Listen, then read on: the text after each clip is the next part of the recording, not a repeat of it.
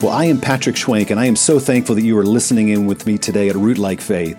It is our deepest desire to encourage and equip men and women to be rooted in God's Word, transformed by the love of Jesus, and moved by His mission in the power of the Holy Spirit. Nothing is more important. Well, today I'm really excited because we have another special guest. His name is David Wade. David and his wife Candace moved to Ann Arbor about 3 years ago so David could study creative writing at the University of Michigan. And he and his wife Candace have been dear friends and are really important leaders in our church and have been really important leaders in our church over the past 3 years. And so we're going to be talking about living on mission wherever we are. And so I can't wait to share today's episode with you and introduce you to David. And so let's get started. Well, David Wade earned his MFA from the Helen Zell Writers Program at University of Michigan, where he won a Hopwood Award for Best Novel. His fiction has appeared in Kenyon Review Online and Kweli Journal. His nonfiction has been published in Brevity, and he currently studies theology at Fuller Theological Seminary. And you can find him online at kdavidwade. And so, David, welcome to Root Like Faith. Hey, thank you, man. Thanks for having me. Well, I should just say right up front, you are way more than just a guest on the podcast today. You and your wife, Candace, have been dear friends over the last 3 years, and we just love you guys, and you have been such a blessing to us, to our family person. In fact, just 15 minutes ago, your wife, Candace, dropped off a surprise birthday present for our daughter, Bella, who just turned 16. And so we love you guys, and we're so grateful for what you've meant to us personally, to our family. And you have played such an important role, both you and Candace, in our church over the last 3 years. You have preached a lot for me, especially as I was going through cancer treatment, and you have just continued to be such an important voice in our community, in our church. And so just grateful for you. I remember the first time you moved, I believe, to Ann Arbor in July of 2017, is that correct? Yeah, that's right. So you guys moved to Ann Arbor. I know you were coming for grad school at the University of Michigan to study creative writing. And I remember you guys, the first Sunday you guys came to Refuge. It was Refuge Church, our church plant. Of course, it's now the Refuge campus of Grace Bible Church in Ann Arbor now. But I remember you guys coming. And not long after that, Ruth and I grabbing coffee with you guys at Ruse Roast Coffee in Ann Arbor, and we just were so impressed with you guys. I mean, just your love for Jesus, your love for the church, your desire to live on mission. And I just remember getting in the car and telling Ruth, like, this is just a unique couple.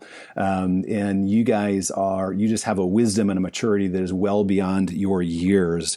And I remember thinking, there's no way they're going to come back to our church. And yet you did. And yet you guys did. And as you guys continued to come back, you began to attract other people and gather people and influence people, in a lot of cases, people that were far from Jesus, some people that were unchurched, maybe people that were de-churched. And so since the time that we first met you, you guys have really modeled what it looks like to not only be rooted in your faith, but really be rooted in mission and to live on mission wherever you are. And so we're going to be talking more about that as we continue our conversation.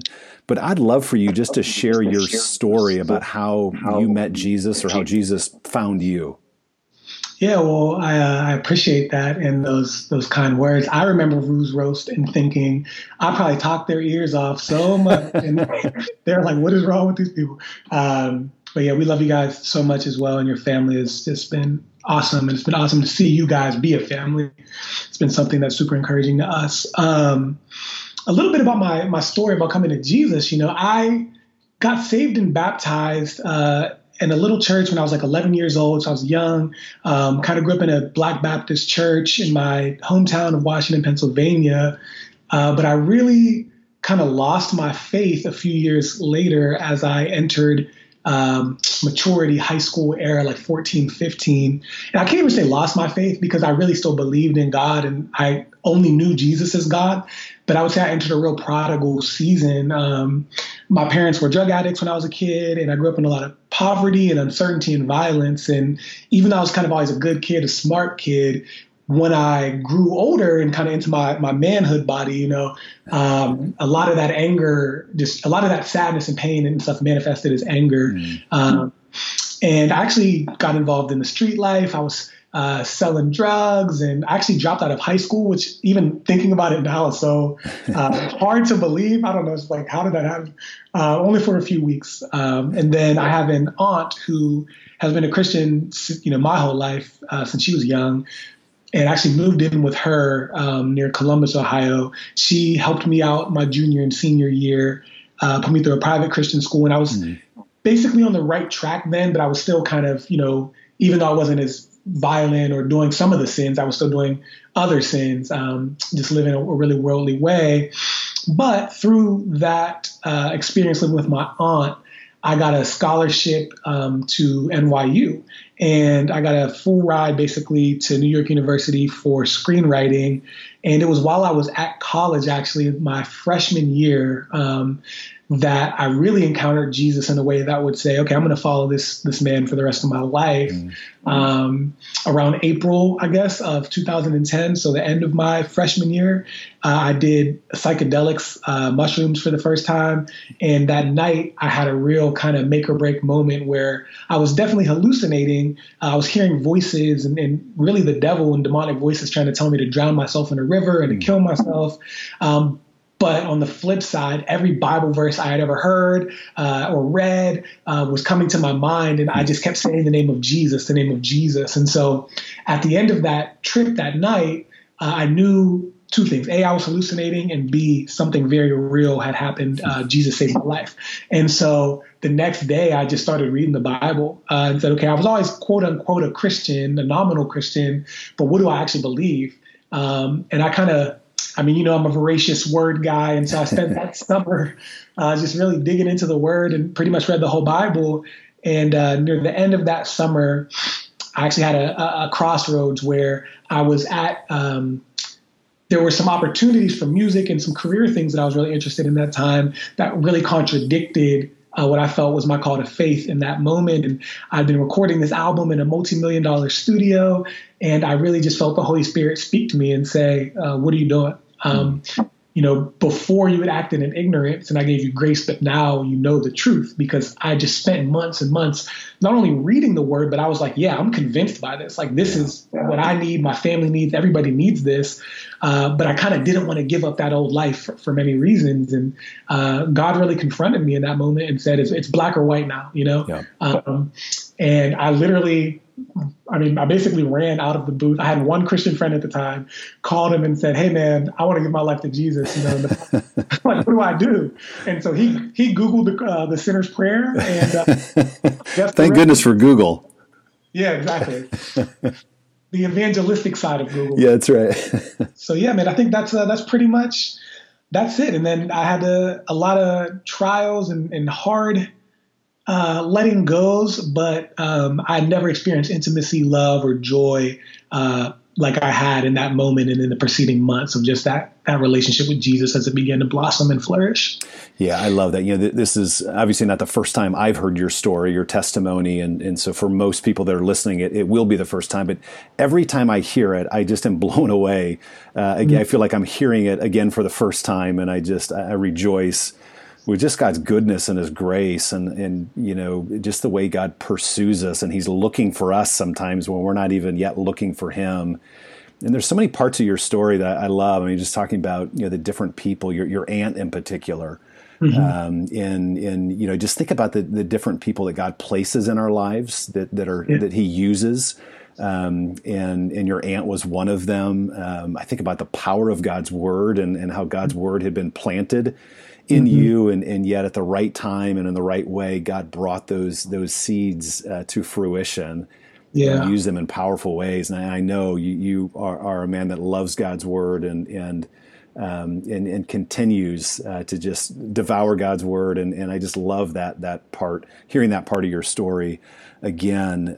And that was New York was in 2000, you said 2010-ish? Yeah, that's there. Right. And so obviously there were a lot of years between then and the time you came to Ann Arbor. So just really quickly, like what did your story look like between those years? I mean, you were a part of some different churches, and God just used different people in your life during that time period and different church experiences or even expressions to continue shaping you and discipling you and rooting in your faith. So just really quickly, like, what did that part of the journey look like from? Yeah, absolutely. I actually been, I initially, when I first got saved in 2010, I joined a group called InterVarsity MEF, Multi-Ethnic Fellowship, at NYU. And I've actually been recently talking to a lot of friends about how spoiled we were in light of everything that's happening, because it was just like this beautiful diversity. I mean, people from many nations and backgrounds just all worshiping Jesus together. Yep. So that was really foundational for me, as well as a very small Reformed church that I went to in Manhattan. Like, I mean, there were probably 20 to 30 people there max, but it had been around forever. And the guy who discipled me there, a good friend of mine, he's a pastor. He just really helped me increase that love of God's word. And so while I was adopted into this new family or community, it was really hard in the other sense, because a lot of my old friends thought I was crazy and I was kind of outcast from the kind of in crowd at NYU in a lot of ways. But, God, he's since, given me even deeper relationships with some friends from that season, and B, he's healed a lot of those, not all, but a lot of those things where there were broken relationships during that time. And so from there, I went on to like a house church movement in Pennsylvania. I actually apprenticed a pastor for a year. So I took a year off of college, and I was going to go back after apprenticing the pastor, Brad, who but then I met my now wife, Candace, and, I had to work for that. I'm not anywhere, but she was in college. And so I took a job and pursued her, and we actually got married between her junior and senior year of college.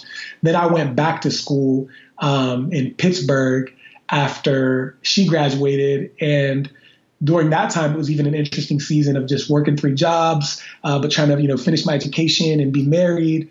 And that's what led to the MFA program at Michigan, where I met you guys pretty soon after we moved here. Yep.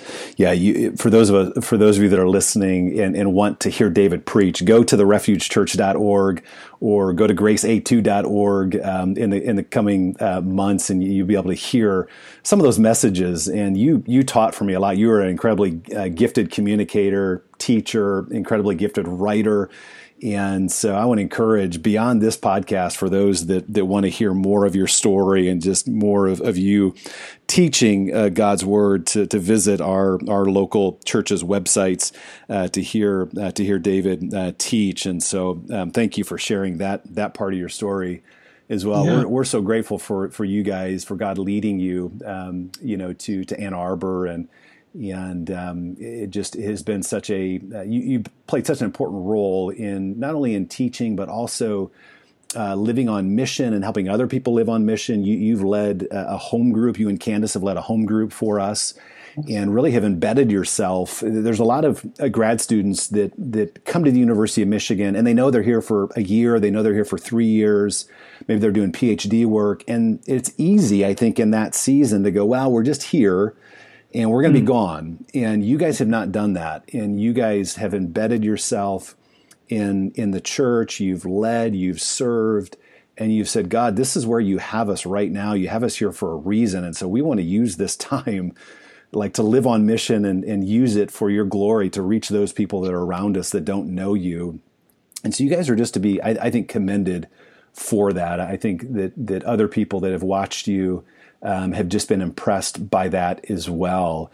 As you know, when we first started Refuge, one of our core values was going and not just gathering. And what we meant by that was that we wanted everybody to see themselves, every follower of Jesus, as a missionary, and to take the posture of a missionary and to see themselves as sent ones.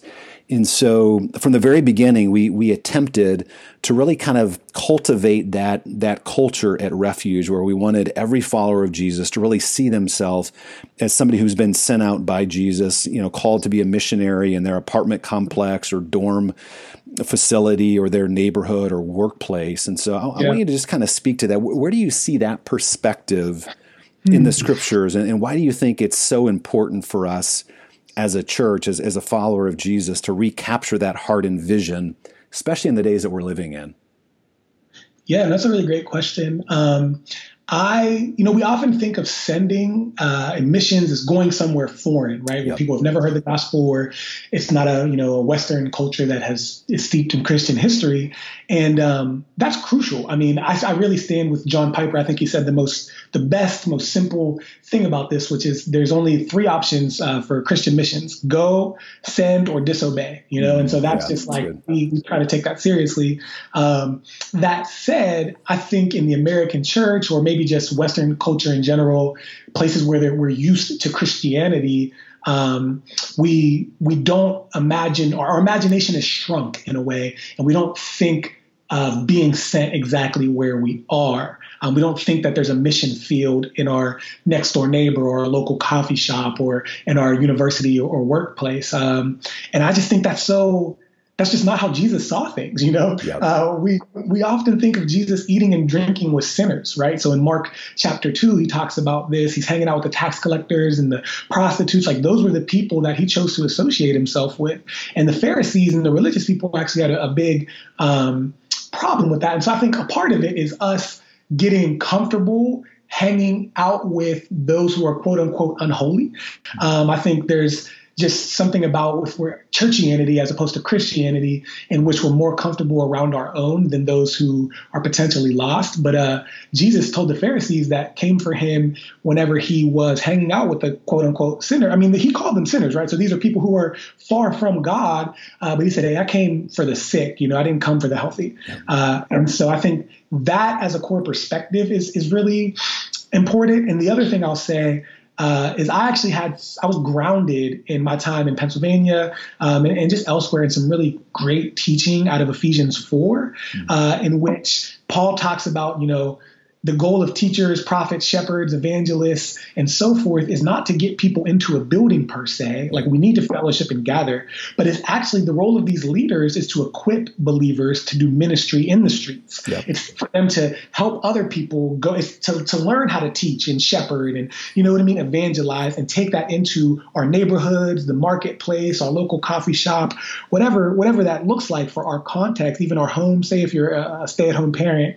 So I think it's really crucial that we reclaim and reteach this idea of living as sent where you are. And I think that starts with leaders of congregations empowering churchgoers to be the house of God outside of the house of God. Yeah. Does that make sense? Yeah, it sure does. Yeah, I love that. And that is such a shift for some people, in perspective, where, I know years ago, the sort of the categories that people were talking in was really the difference between attractional ministry versus incarnational ministry, and that's probably language that a lot of people are familiar with today. But I remember hearing that for the first time, maybe 15 years ago, if that. Maybe it was sooner than that. And that was such a shift for me. And of course, attractional ministry has really been the form of church here in the West for a lot of years, where, we build a really good service, we put on a really good program, and then we hope to attract people to that service. And of course, there's a part of that is good and necessary. We don't want to diminish the gathering together, the corporate gathering of God's people. But when that's all that it is, we are, underemphasizing the role of being incarnational or sent ones. And so attractional ministry really focuses on that idea of building a program and having a really good speaker and the best music in town, those kinds of things, and just hoping that's going to attract our non-Christian neighbors or coworkers, where incarnational ministry, it takes that language from the theology that God took on flesh, and he came to us, and he wrapped himself in flesh. He dwelled among us. He came to us. And so that idea of incarnational ministry is that we're not going to wait for people to come and see. We're going to go and be. And so we're going to go live as missionaries. We're going to be good neighbors, good coworkers, good friends, and we're going to take the love of Jesus wherever it is that we go. And so I think that's really what you're talking about is recapturing that vision, that perspective for more incarnational ministry in the time that we're living in. So I love that. I think that is so important. It's so necessary. And, I think for a lot of folks, I just think about the different ways that that that's possible. I know that just even saying that can sound really scary for people. Like, it's just a lot easier. Like, it's hard enough to invite a non-Christian neighbor to come to church. Yeah. It's even more intimidating to now, like, to go try to be a missionary to your non-Christian neighbor, somebody who's far from Jesus. And so I think there's a lot of followers of Jesus who want to do that. They're all for that, but that sounds so intimidating and scary. And so I want you to just kind of share some of the ways that maybe you and Candace have done that over the years, and just some really practical ways for those that are listening that say, yeah, I'm with you. I believe that's God's heart for the church. But what does that look like practically for us? What are some simple ways that we can do that? And I know it is uncomfortable. It's risky. It's challenging, and we have to resist that and fight against that. But also sometimes we just make that harder than it really is. Yeah, well, that's just a great point. I love the incarnational language, and I do think that it's valid that people have fear.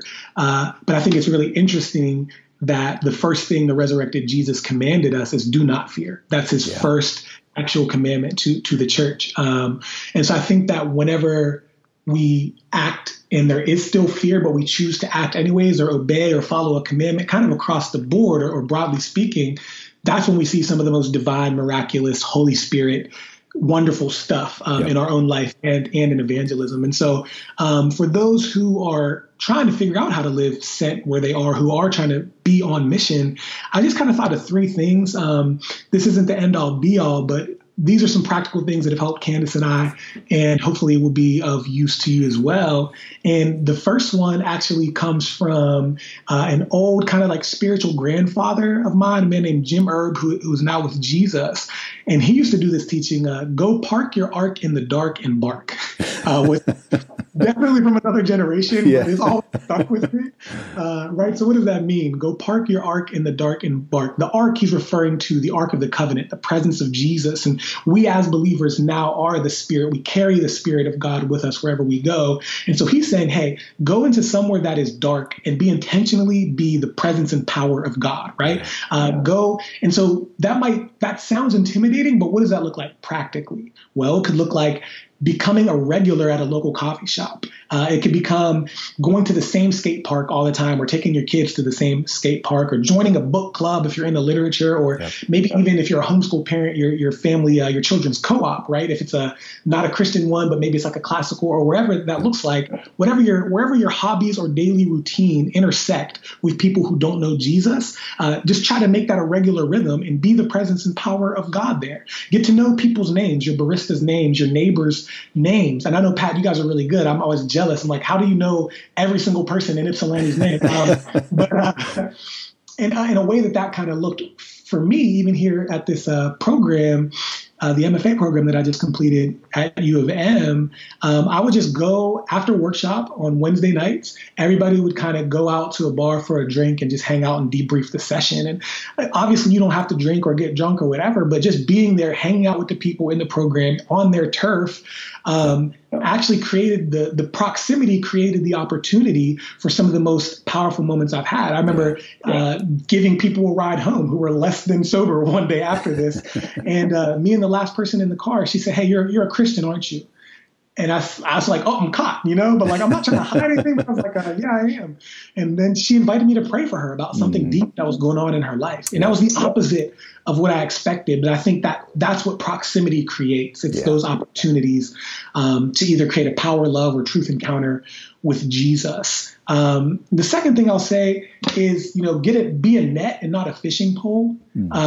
That is maybe counterintuitive, but there's no such thing as Lone Ranger Christianity, in Matthew 4, chapter 4, verses 18 through 22, when Jesus is calling disciples, he calls two sets of brothers. The first are casting nets, and the second is they're mending nets. And I think we get into trouble, especially when we try to go and be light in dark places, when we try to do it by ourselves. Yeah. You need a team, you need people to not only hold you accountable, but to see what you can't see, to use gifts that you don't have. And you're catching fish, so to speak, as a group, as a net. And I think there's just safety in that, whether that's just two to three other people. that are like-minded, that you trust. That's always been something that's been super fruitful for us. So, for example, when I lived in Columbus, my friend and I, who was not a Christian, we did this thing called Knock Five, which was basically a monthly hip hop event just for anybody in Ohio. You could come and we'd get a few performers, and at the end there'd be a freestyle session and people would just hang out. And the young adults from my small group at my church at the time, we would pray beforehand, and I would invite a group of them to be the ones that were helping set up and tear down. And some of the most miraculous encounters with God, I'm talking about people getting set free from demons, people being embraced and crying and confessing of drug abuse or whatever, happened in those moments just because there was light in a place where there would not be light. Yeah. Now, that's not everybody's calling, right? Yours might be a different scenario or situation, right. But I saw some beautiful things happen in that place because these people, A, would likely never come to church. Yeah. So we had to bring the church and just be the church for them, And then the last thing I'll say is simply make love the agenda. I think today, especially today, in such a post-Christian, quote unquote, society, non-Christians or skeptics, they can just smell an agenda. They can smell, this guy's just being nice to me because he wants me to come to church, or whatever. He wants something from me. And there's obviously a time to preach, to be forthright and to just preach the gospel to someone. We have nothing to be ashamed of. The gospel is the power of life and salvation. It is hearing the gospel that sets people free and fills hearts with faith. But I think some of us, we still think we live in 1785, where you could just get up on a park bench and just start preaching. And everybody's going to, I don't think it works that way in America as much anymore. Yeah. And so just being love to people, whether that's at the coffee shop in that local place or just the people you work with on a daily basis, or one person in your neighborhood, one household that you say, we're just going to love them. Yep. We're going to volunteer to cut their grass, or we're just going to bring them cookies, whatever it looks like.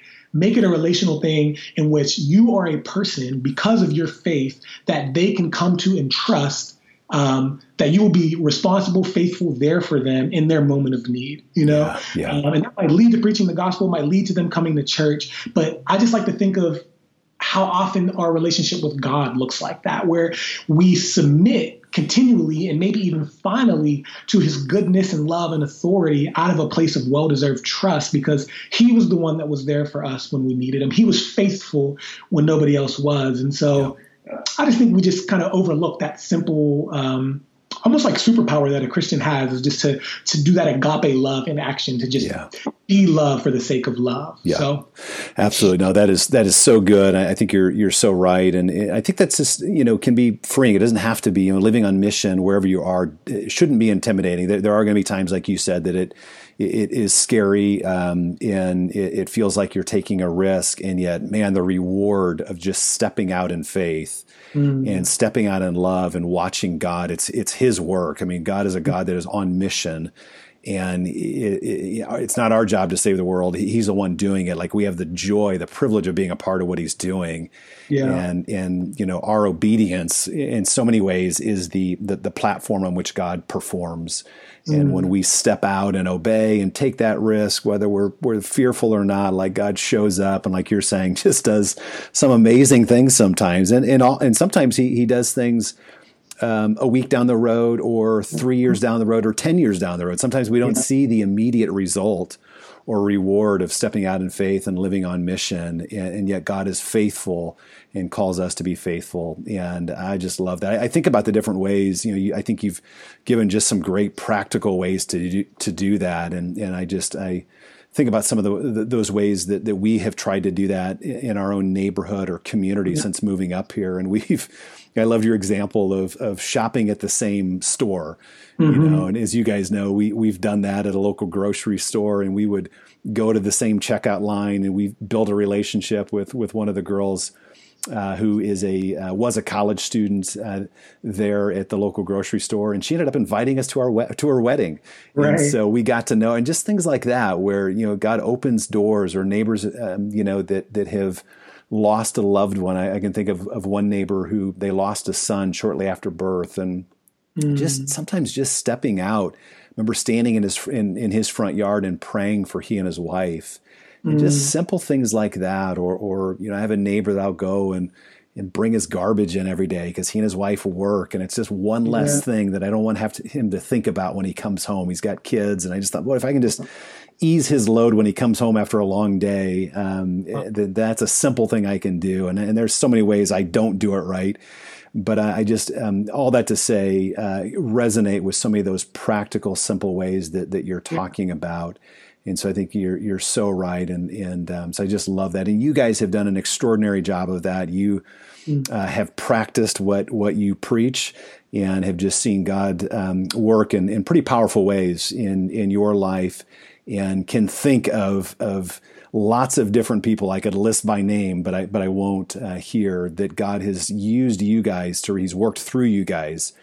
To reach, and in some cases come to faith for the first time, and in some cases come back to faith. Yeah. And so I just praise God for your courage and faithfulness in that area. And again, in a season where it would have been pretty easy for you guys to come to Ann Arbor and sort of check in and check out, 3 years later.